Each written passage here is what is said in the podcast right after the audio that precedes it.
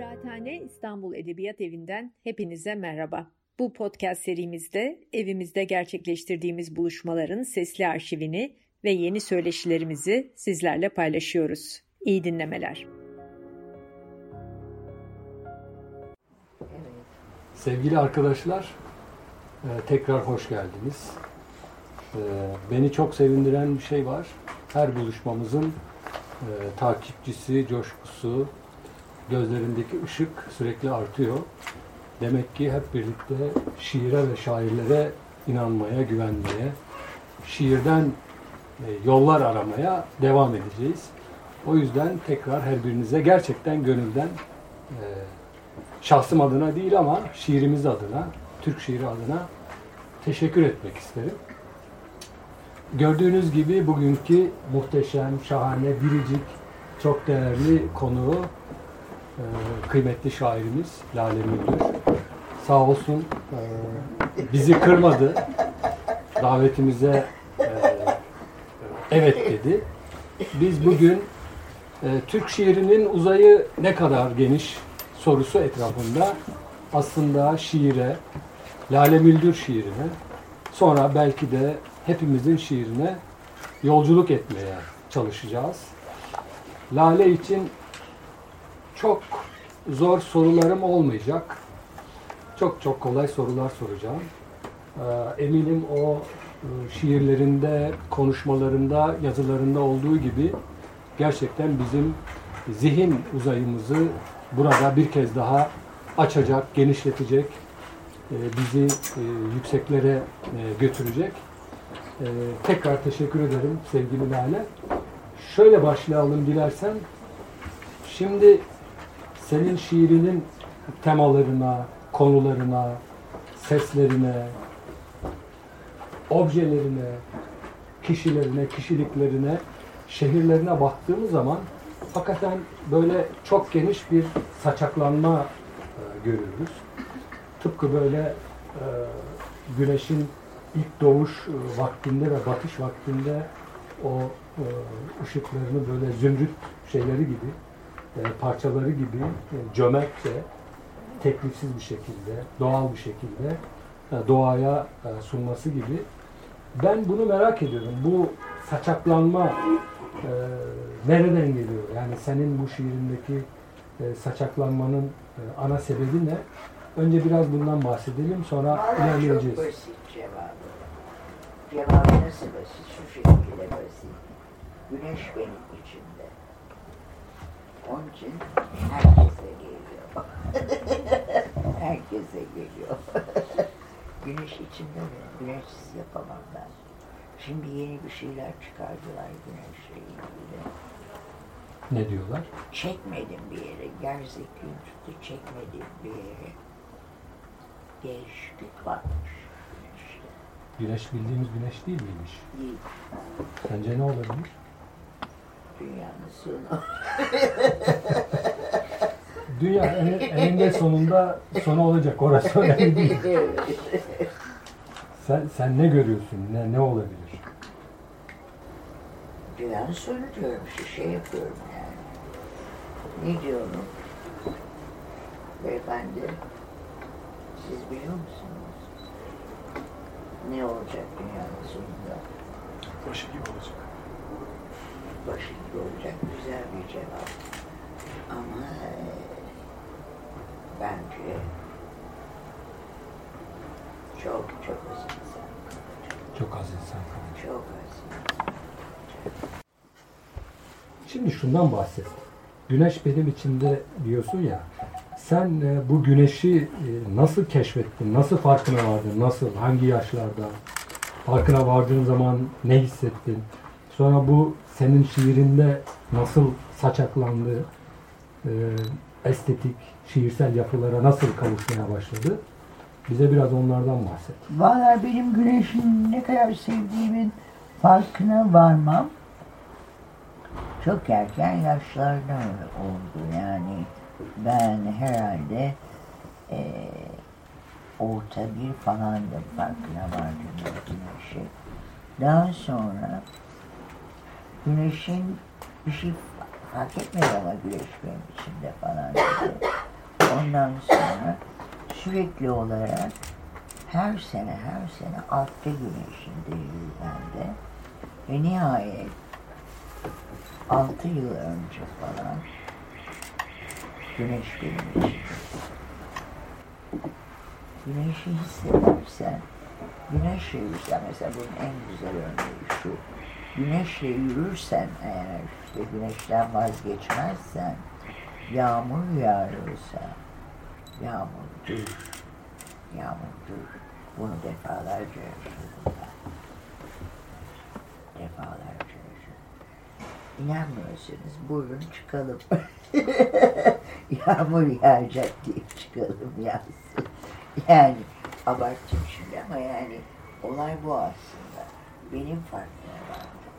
Bir de şeyden dolayı eee güneşin kimse farkında değil.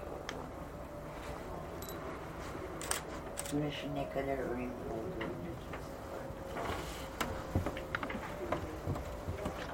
Güneş gerçekten çok önemli. Milletin birbirine düşmesi aşamasında gerçekten element.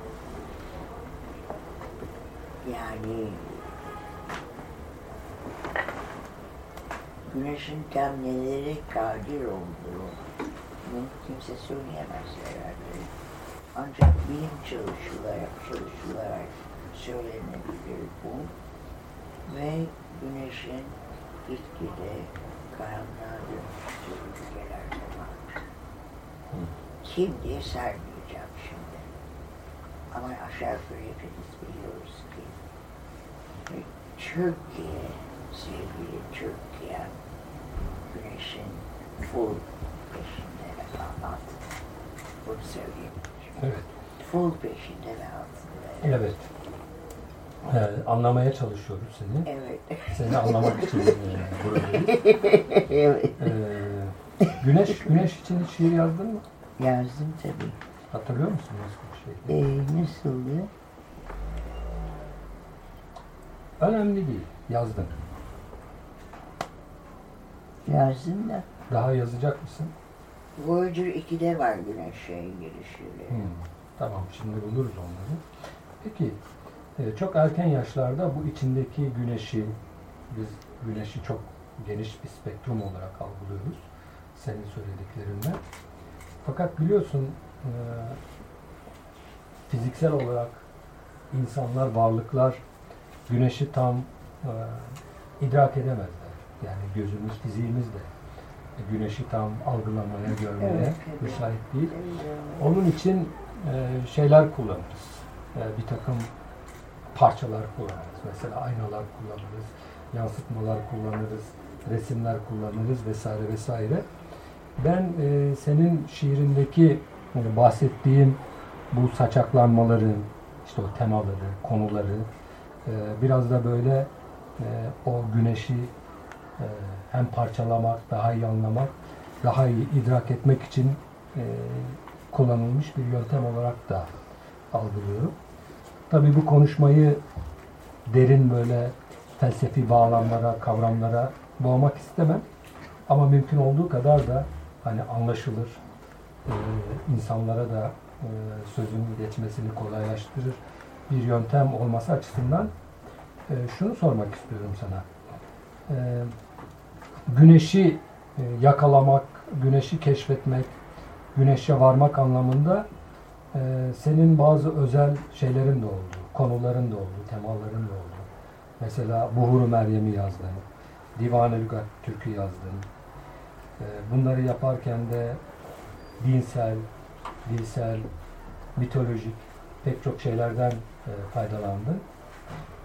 Ben buradaki senin şiir kültürünün nasıl oluştuğunu merak ediyorum. Senin bir şiir kültürün var. E, bu şiir kültürü nasıl oluştu? Sen bunu nasıl kurdun? Biraz bize ondan bahset. Valla kuracağım da yani güneşle ilgili bir kitap olabilir şimdiden söylemek gerekirse. Bir güneş kitabı. Zor çünkü. Çok zor ama deneyeceğim. Güneş kitabı gelecek. Peki sorduğum soruya dönersek, Ee, senin bir şiirin, şiirinin kültüründen bahsediyorum ısrarla. Yani bunun için yurt dışına gittin, bazı eğitimler aldın, ee, bir dönemin içinde oldun. Özellikle 80 kuşağı şairleri içerisinde. Eski kuşaktan e, şairler arkadaşların oldu. İlhan Berk'ten e, sevgili Ece Ayan'a kadar. Biraz onlardan bahset. Nasıl oluştu yani bütün bu e, Valla sen bugün pozitif mi? Onu boş ver. Onu sonra yani şaşırttı beni de. Şunu aç şunu şunu aç. yani şaşırdım tabii hiçbir yerde yazmadı Ece. Negatif bir şey yazmaması da önemlidir. Yapamadı. Yapmak istedi ama ben de negatif bir şey bulamadım. Herkes de bulduktan sonra. Çok güzeldi yani. Herkesi karakolluk edecek kadar kötü yazdı. Benim için hiçbir şey yazmadı. Seni çok seviyorum. Beni çok mu seviyor? Tabii tabii. Yok. Yo telefon etti bana dedi ki nereden buldun sen dedi Lale Bildir'i. Niye dedim yani. O dedi çok büyük bir şairdir dedi. Biliyorum dedim. "o Büyük bir şair. Hatırlıyor musun? Kaşgar'da bir şiirini yayınlamıştık. Benim mi Ece'nin? Hayır senin şiirini yayınladık. Onun üzerine telefon etti bana. Hmm. O zamanlar şey yok. Cep telefonu falan yok. Ev telefonunu bulmuş. Ee, Yani takip ediyordu yani seni. Yani dergide şiirini okumuş. Sonra işte bana şey ulaştı. yazmak için takip ediyordu. Çöpü bulamadı ne yapacak? Peki sen bu? Lale'cim sen yurt dışına falan da gittin. Bir takım şeyleri almak için. Ee, yurt dışında öğrendiklerinle Türkiye'deki sanat ve şiir ortamı içerisinde öğrendiklerin sende nasıl bir şeye, e, nasıl diyeyim, bütünlüğe, e, yapıya kavuştu? Biraz bize bahset onlardan. Tamam onu. Şimdi ona şu.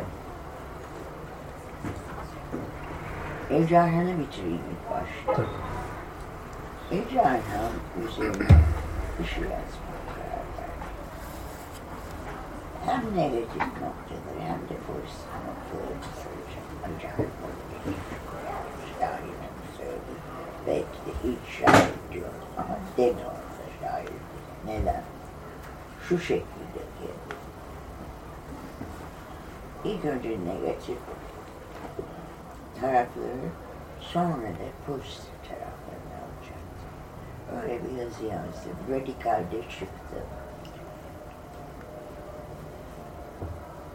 Negatif pozitif tarafları çok şair olması. Negatif taraflarına gelince herkes karakoldaydı. Çok negatif. Tut, e, yakın arkadaşlar, Türkiye'nin tanınmış büyükleri hakkında falan. Kimse kalmadı yazmadı. Herkese keyifle okuyordu. Bu şekilde bir de onunla nasıl tanıştım, nasıl tanıştım? Robert Koleji lise birindeydi. Gittim, şiir bölümüne baktım. Ece Arhan'ın neydi kitabın adı? Kınar Hanım'ın denizleri. Yok. İlk kitabın adı. Daha sonra bakışsız bir kedi kararı. Ha, bakışsız bir kedi O daha sonra. Evet tamam. Bakışsız bir kedi buldum. Kimse almamış kitaptı. Arkadaki kartuştan o- görebiliyorum birisinin alacağını. Kimse almamış. Aldım. Okudum, okudum, okudum. Çok beğendim ve sandım ki sarışınca nazik, şiir dolu, hassas bir adam sandım. Büyük yanılma. Büyük yanılma. Büyük yanılma oldu. Bir şiirini okuyacağım. izin verir misin? Tabii. Çünkü oraya bağlayacağım. Ben bitiyordu ne geçip Yok yok. Daha bitmesin. Devam et. Bitmesin evet. Erkekler. Sert bakışlı ve bıyıklı Türk erkekleri. Bana bak ne olur diye yalvaran. Nasıriyeli köprülerden geçen erkekler bana dokun ne olur diye yalvaran. Sert hatlı ve orası kısa Türk erkekleri. Saunalarda alt alta üst üste. Sonra eve gidip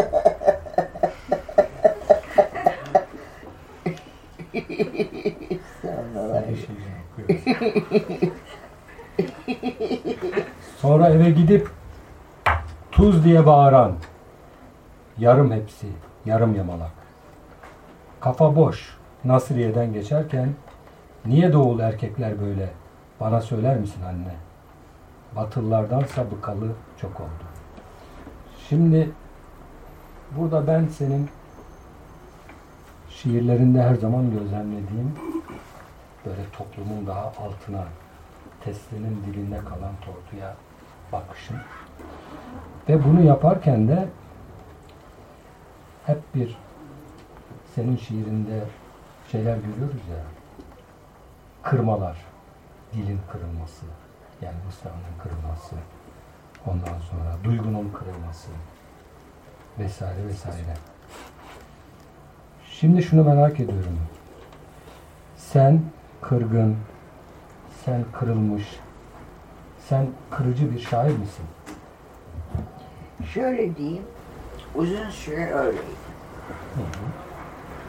Sonra beyin kanaması geçirdim ben ve öldüm gibi.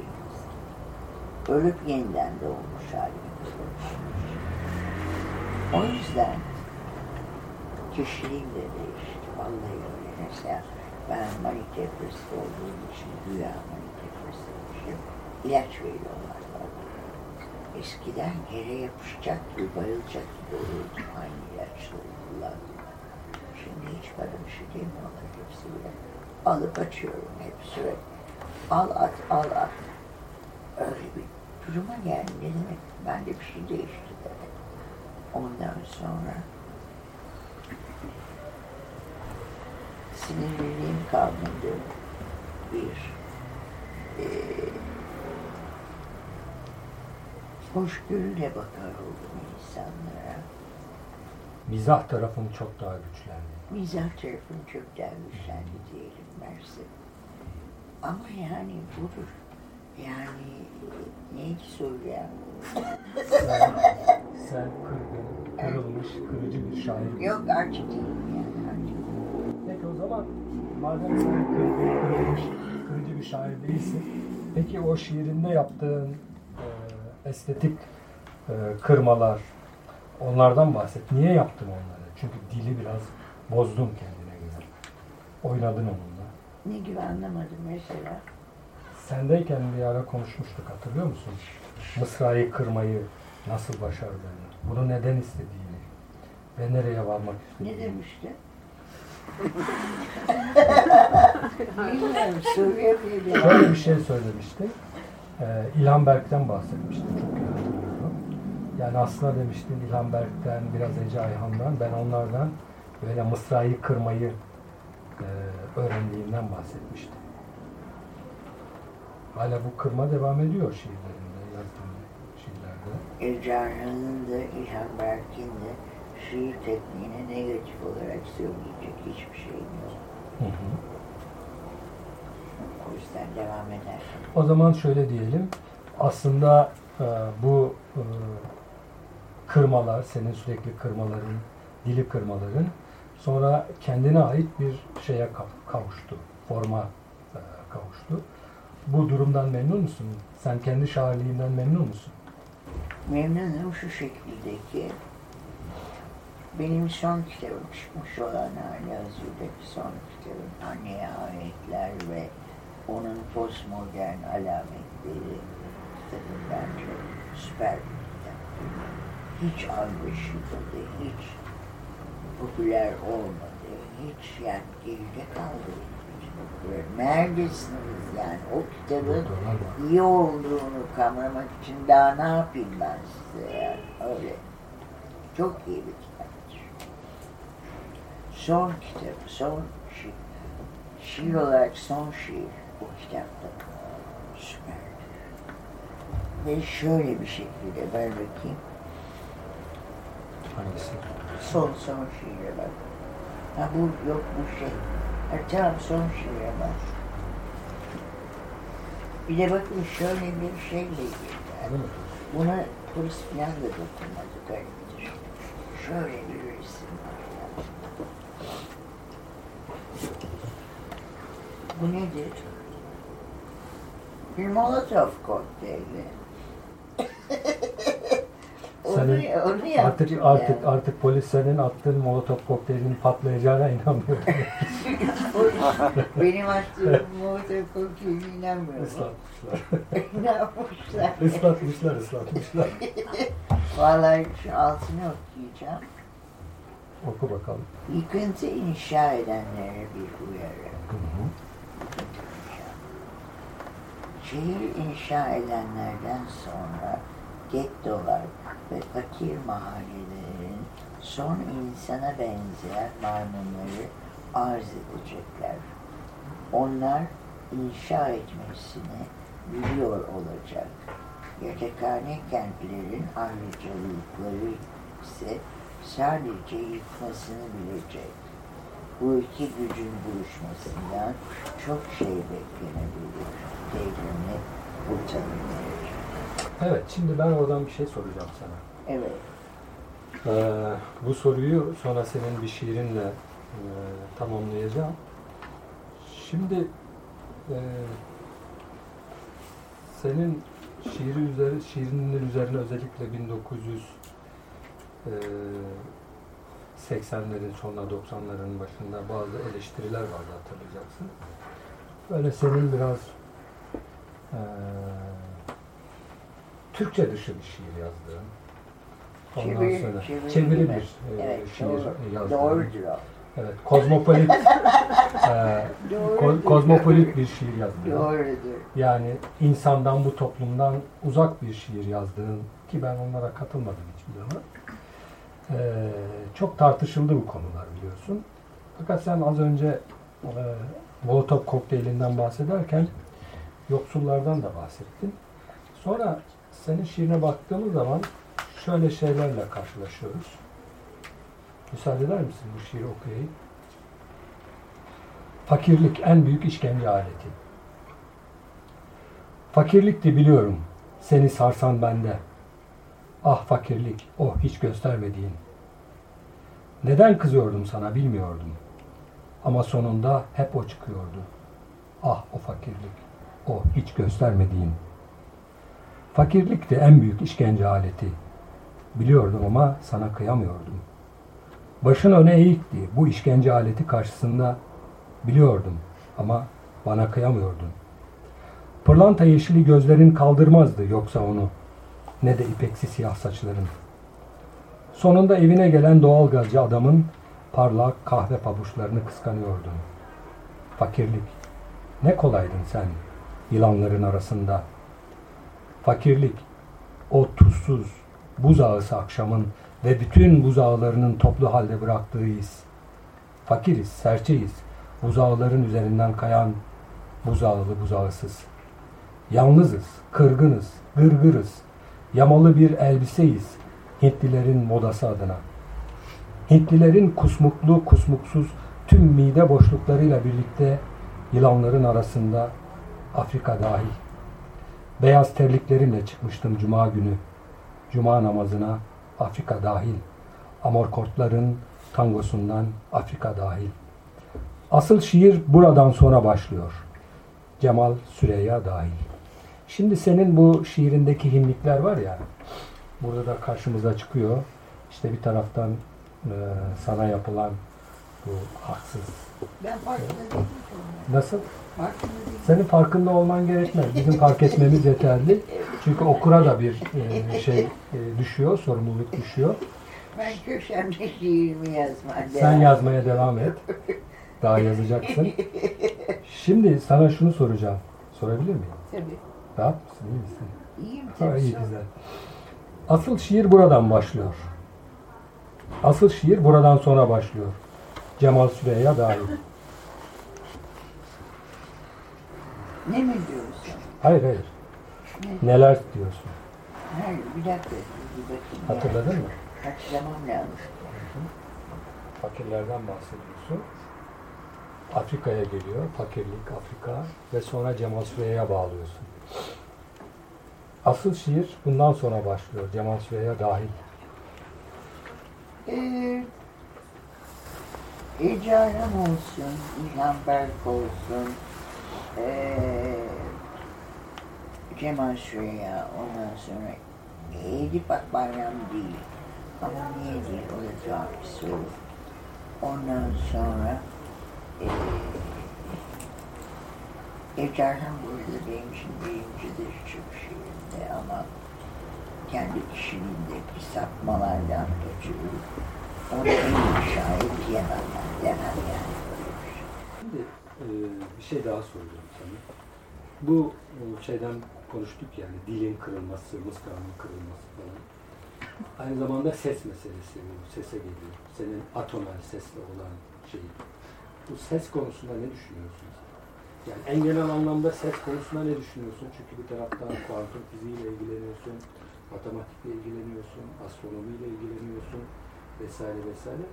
Bütün bunları ben biraz sesle de e, ilişkili buluyorum. Çok Ses, doğru. ses konusunda Çok güzel bir soru canım, gerçekten. Üzerinde düşünülmüş bir soru herhalde. Ondan sonra ben şöyle diyeyim. Ses çok önemlidir beyler. Şaka yapmıyorum yani. Ses çok önemlidir. Nasıl bir sesle doğduğunuzda senin nasıl bir sese sahip bir şair olacağını. Şöyle bir sesle doğdum ben. Ben Robaş Koleji kendim gitmek istemedim de annem babam koymuş. Ben ne yapayım? Oradan sonra yani bayağı bir cıvırda çıkarıp çıktım oradan. Yani Allah yardım olsun. Cıvırını çıkardım. Ondan sonra eee, oradayken Hatırlıyor musun? İlk olarak sesle, dersleri sesle nasıl çarpıştın ilk kez? Şiir bizi İngilizce olarak sundu ve ben ilk İngilizce şiir yazıyordum. Gerizekalılar gibi bıraktı. Buraları izlikte Bülent Hı. yani bana. Şimdi kendileri İngilizce yazıyorlar. Sonuç? Sonuç sıfır. Sonuç sıfır.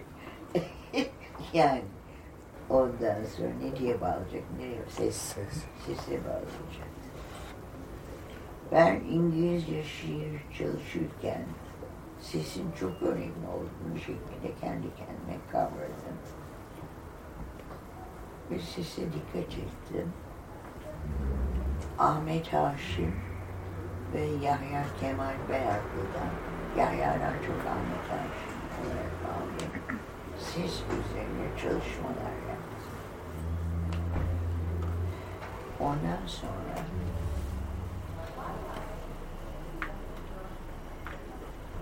Ses üzerine. Ecara'nın sesi vardı. İlhan Berk'in sesi vardı. Elif Akbayram'ın, Elif Can Cansever'in sesi vardı. Ondan sonra güçlü sesler vardı. Ben kendim bunun arasındaydım. İngilizce'de şiir yazıyordum o sıralarda. İngilizce şiirlerde ilk kendim kendi sesimi koydum ve çok beğendim şiirler. Onlar benim İngilizcem çok süperdi yani. Bayağı süperdi yani. Yazabiliyordum İngilizce şiir.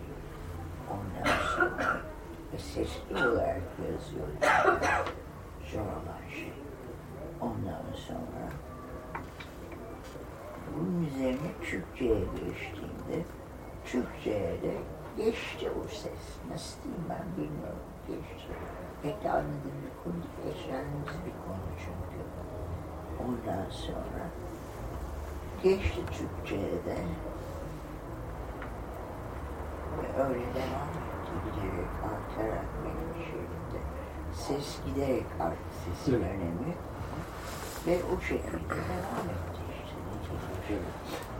şu, şu söylediğinden bir manşet çıkarmam gerekirse e, bir şaire e, asıl karakterini veren şeyin ses olduğunu ve ses, e, şairin e, kendi sesiyle ayrıştığını söyledi. Şimdi hmm, senin biliyorsun şiirin, konuların hep sıçramalı.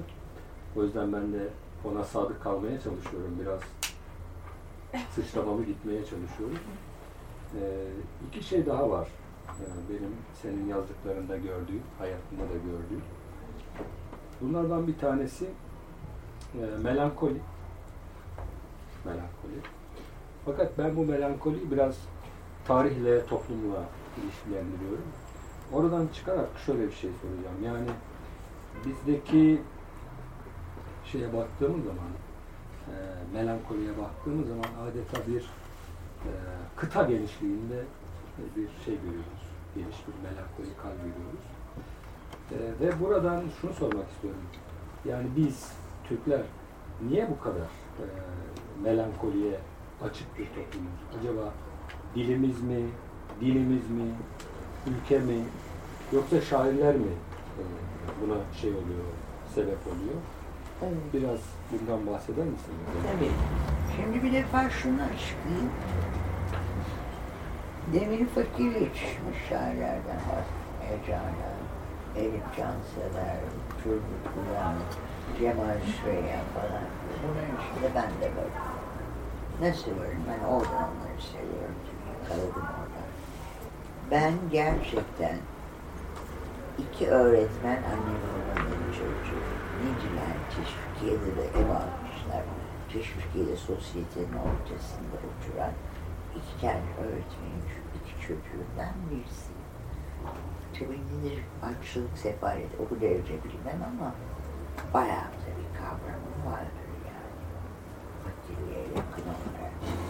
Dolayısıyla ben fakirlerden çıkan şeyleri oraya atlayış yaparak severim. Bunu bir kere bildireyim. İkincisi ise ha, Ercan onu da bitireyim. Ercan sonra yazdıklarından yazdıklarından dolayı seni mahvedecek dedi herkes. Ercan O telefon etti bana. Yazı çıktıktan bir gün sonra. Lale mükemmel olmuş dedi. Ercan da böyle bir dürüstlüğü vardı.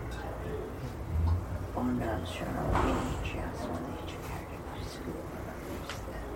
Hiçbir yerde yazmadı. Sen melankoliyle bunları nasıl bağdaştırıyorsun? Ha, melankoli, bak melankoli bende hep vardı. Şeye kadar, beyin kanamasına kadar hep melankoli vardı. Ee, beyin kanamasıyla birden uçtu gitti melankoli kalmadı. Duyuyorum sadece her şeyi. Evet. Şimdi bir şey daha var. Kedi meselesi. evet. Kedi şarkı. Bir, bir şiir okuyalım mı? Okuyalım. İzin verir misiniz? Kedi. çok sevinecek ama. Yüzüncü anlatacağım Anlat, ama çok sevinecek. Beni hatırlıyor mudur kedi? Hatırlar, hatırlar. Hiç unutmaz onlar. Kedi büyük büyük baktığı zaman. Kedi büyük büyük baktığı zaman, gözlerini kıstığı zaman, gözlerinde büyük bir sır var gibi, uykuya yarı daldığı zaman. Konuşmalar dinler telefonda, kulağını kaşır ardından. İç bedeni beyaz mermer, dışı gri kedi. Bacağını yalar saatlerce, bir şeyden hoşnut kalmamış gibi. Hastaneden dönünce ben, üç gün kalkmadı önümden. Ve derin derin bağırdı üç gün. Derin, çok derin derdi varmış gibi. Şimdi ben buradan sana şunu sormak istiyorum. Şairler sizler, eee, bu başka varlıkların şeyine, bedenine geçmeye, onun kişisel olarak kişiliğine bölünme eee, şeyine. Kedilerin esas senin haline geçiyorlar. Öyle mi? Yani şu anda senin kediyi mi görüyoruz biz? Hangisi? Nerede görüyorum? Karşımızda sen kedi misin? Yani sen Kedi. senin kedi misin? Kedi keşke olsam ya. Bu, bu, bu, bu kedi olmak Yani hayvanlarla kurduğumuz bu şey Evet. neden böyle böyle şeyler? Varlığımızın böyle naturasında böyle ilkel ya da ilkel kalmak isteyen şeyler. Ben onu merak ediyorum. Sen ne düşünüyorsun? Kedi çok estetik bir yer. Yani o kadar estetik herkes olmak ister diye çocuklar. Bir de türleri var değil mi? Kaplan. Kaplan, evet. Ya. Aa, onların türleri biter mi? Ben çeşit çeşit tanıdım. Hepsi çeşit kediler. En çok sevdiğim Misty. Misty ve Zelda sen görmüşsün. Misty ve Zelda. Misty çok özel. Erkek kedi. Bak kadınlara daha çok yaklaşıyor. O açıdan en geç. Ve hep beni gözler çok namussuz bir kediydi. Affedersiniz. Eee Hart'le ben bir boklar yapmaya karar vermişiz. Geçtik yatak odasına. Pat dolabın üstüne sıçrar. Biz seyredecek. Ben de kovardım onu. kovardım yapacaktım. Onun gözlemi altında bir şeyler yapmak. Acaba kediler bir şey mi? Aşk kıskancı mı? Buradan sana şey soracağım. Yine senin şiirinde çok baskın evet. e, bir mesele aşk meselesi. Aşk meselesi. Evet. Ama şöyle bir şiirim var. Okuyayım mı? Oku oku tabii. Bakın Lale Müldür ne diyor aşk konusunda? Yani şiirlerinde bu kadar aşkı derinden yazan bir şairimiz. Aşk mı? Aşk yok ki. Ne aşkı ya? Hangi aşk? Senin değil mi? Hiç etmişim diye. Sadık'a bakalım. Hangisi? Hangisi abi? Sandık baksal yazar. Yasin evet. yazar. Ara o da senin aklına. Onu da yazıyorum. Başka bir sandık olsa Neyse işte içinizde sadık varsa Kime yazdım bile unutuyorum. Evet. Görüyorsunuz yani. Ya oku bakayım belki hatırlarım. Ne aşkı ya? Hangi aşk? Aşk yok ki. Olsaydı senle benim aramda olurdu diyorsun Pasolin gibi. Fanilerle oturmuyorum diyorsun bir göksel müzik gitaristi gibi. Tam o sırada Bektaş, Eric Clapton'ın Leyla'sının çalmasını sağlıyor radyoda. Filmimin adı Çekemediğim Filmler, Öpemediğim Kızlar diyorsun Antonioni gibi. Filmimin adı Haller Leyla diyorsun. Dario Moreno gibi. Benim bir rüyam olsa kilitli deniz kabuklarının içinden çocukluk kolyelerim çıksa diyorum. Leyla gibi. Meleksilere inanırım ve burada bu gece en az üç melek var desem bir Doğu Roma Kayseri gibi. Ne aşkı ya? Hangi aşk? Aşk olsaydı onunla benim aramda olurdu. Var mı peki? Var ya göklerdeki. E, o Sadık Battalısı. Yani. Sadık. Evet. Peki Bektaş e. Sadık'a buradan selam verelim. Selam verelim. Bizim de çok sevgili dostumuz. Tabii. E, neden bu kadar e, derin ve yaralayıcı bir şekilde yer aldı senin şiirinde aşk? Ve neden şiirimizde hep aşk var, hayatımızda var? Biraz bundan bahset. Valla aşk en güzel altında Perde. yürüdüm. Evet. Ben, Onun altında mü başka türlü yürürsün değil mi çocuklar? yani çok güzel bir şeydir. sen çok yürüdün mü perdenin altında? Ben kocamla yürüdüm. E sonra da onu boşadım gerçekten. Gerçekler gibi ne yapayım? Güzel bir dünya var sanıyordum onun dışında da. Olmadığını gördüm maalesef. Yani yetim ki başına. Onun onsuz dünya yok ki. O kadar kibar zarif bir çocuktu ki.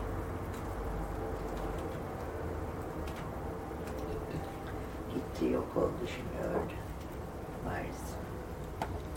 O da uzayımızda. Uzaya dair. Uzayımızda belki buradadır. Bilmiyorum. Şüphesiz ben gördüm şuradan birkaç kez. Fazla sıkıştırma beni. Sorma. Şimdi e, benim şimdilik soracaklarım bu kadar. Ee, arkadaşlarımızdan soru sormak isteyen varsa sorular alabiliriz arkadaşlar. Ee, var mı soru sormak isteyen? Buyurun. Ee, İlhan Berk'le alakalı e, birkaç bir şeyden daha bahsederseniz ben çok sevinirim. Birkaç neden? Birkaç da anekdot Evet, İlhan Berk. şöyle der. İlhan Berk'i dedim, seni değişik bir.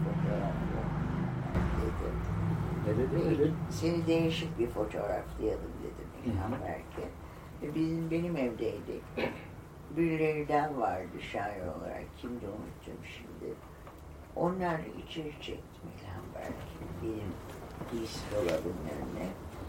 Ve ilk önce dedim ki çıkart şu içindeki gömleğin örneği de bir yol düzgün yaparsınız dedim. Çıplak kaldı yani üstü çıplak kaldı. Üstüne deri ceket, siyah deri ceket geçirdim. Sonra pantolonu falan. Bir de gözlük koy, koyu renk. O şekilde içeri girdim. Herkes çok beğendi başında. Fotoğrafı kim çekti? Fotoğrafı bilmiyorum kim çekti. Hiç görmedik. Görmedim, ben de görmedim. Sende mi fotoğraf? Yok bende yok. İlhan Berk sever böyle şeyleri.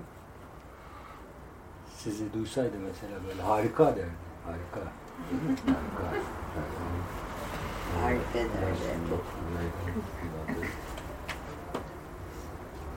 Ben televizyondayken telefon verdim. Erdem. Ömer, Ömer demez Erdem. İstanbul'a geldim. Tabii. Saçma kaldı. Dört sene. Ya uçak bileti, otel ayarlayabilir misin anlamında. Tamam. Halledeceğim derdim. Sonra arkasından eklerdi. Erdem biliyorsun ben kalırım. Çok tatlı bir şairimizdi gerçekten. Allah rahmet eylesin. Ben e, henüz Türk şiirinde e, İlhan Berk'in tam hak ettiği şekilde e, anlaşıldığını, değerlendirildiğini düşünmüyorum. Yani Cemal Süreya olsun, Edip Cansever olsun, e, Turgut Uyar olsun, hatta Ece Ayhan olsun. E, biraz hak ettikleri şeyi buldular. E, karşılığı buldular.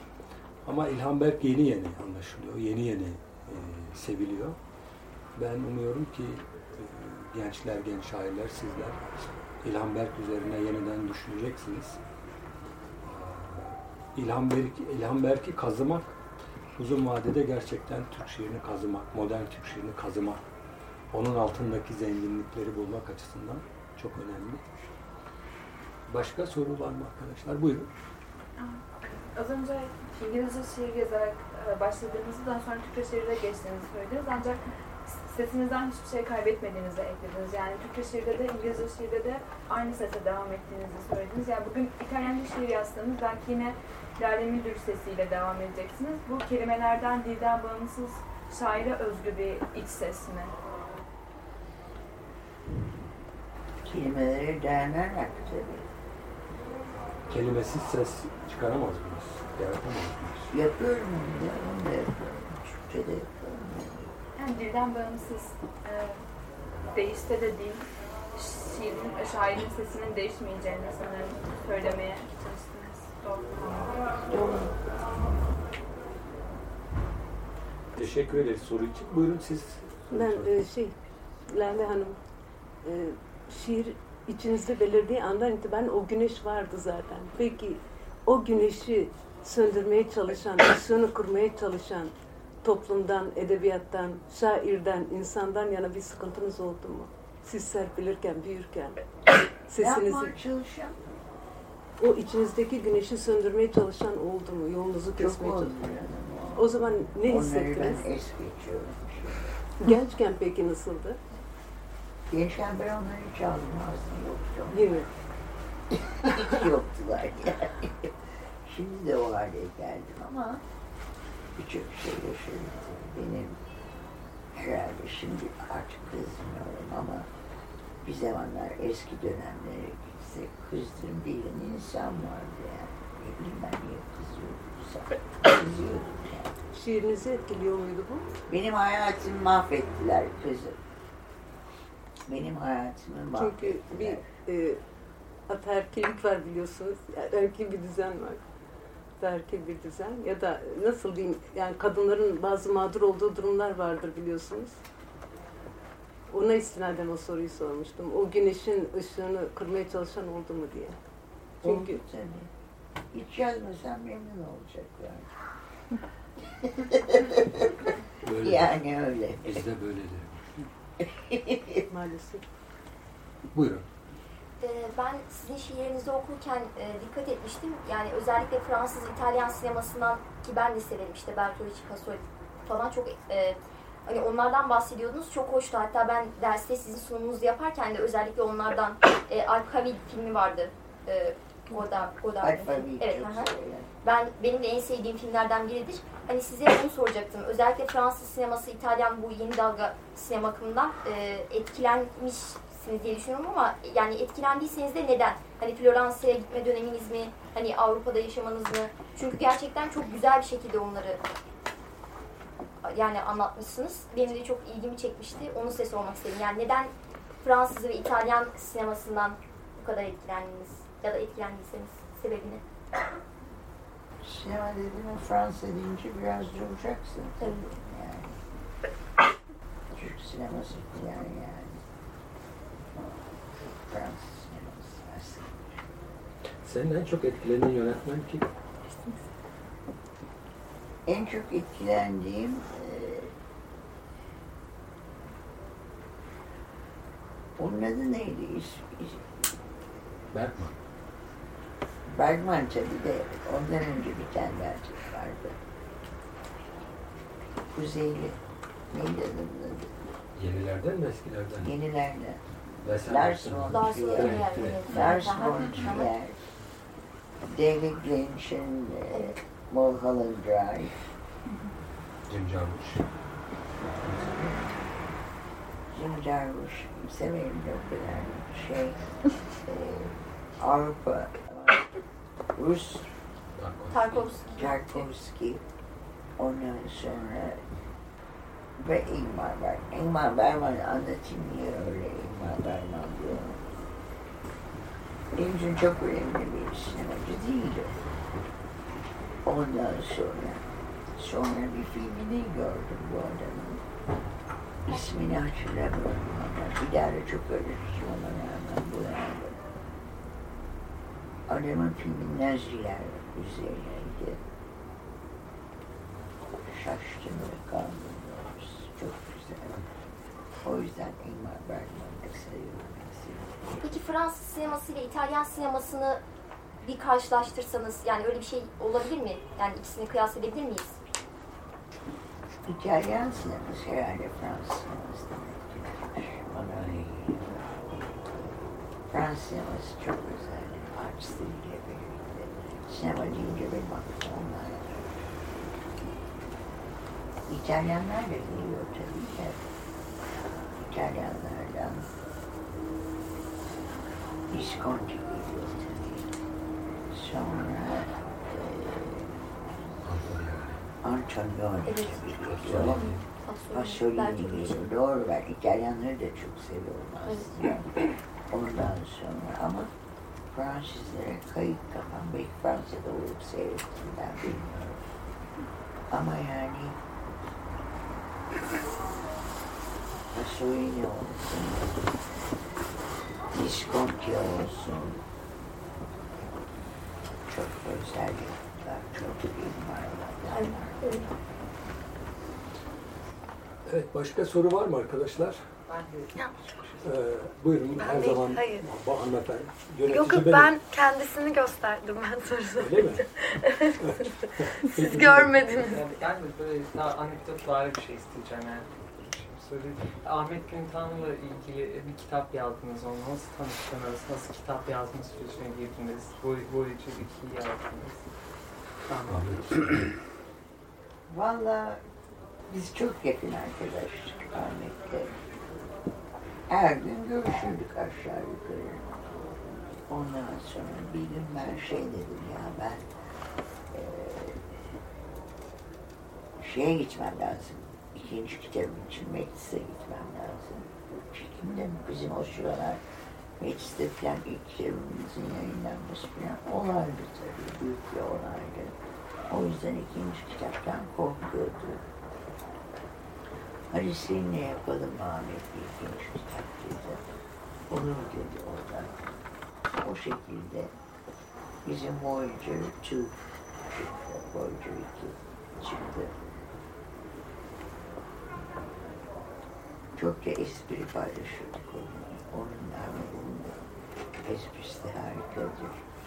Arkadaşlar e, gördüğünüz gibi aslında Lale Müldür'ün e, uzayının ne kadar dipsiz, ne kadar sonsuz olduğunu şu kısacık e, sürede kıyısına bile yaklaşamayarak bir kez daha e, görmüş olduk.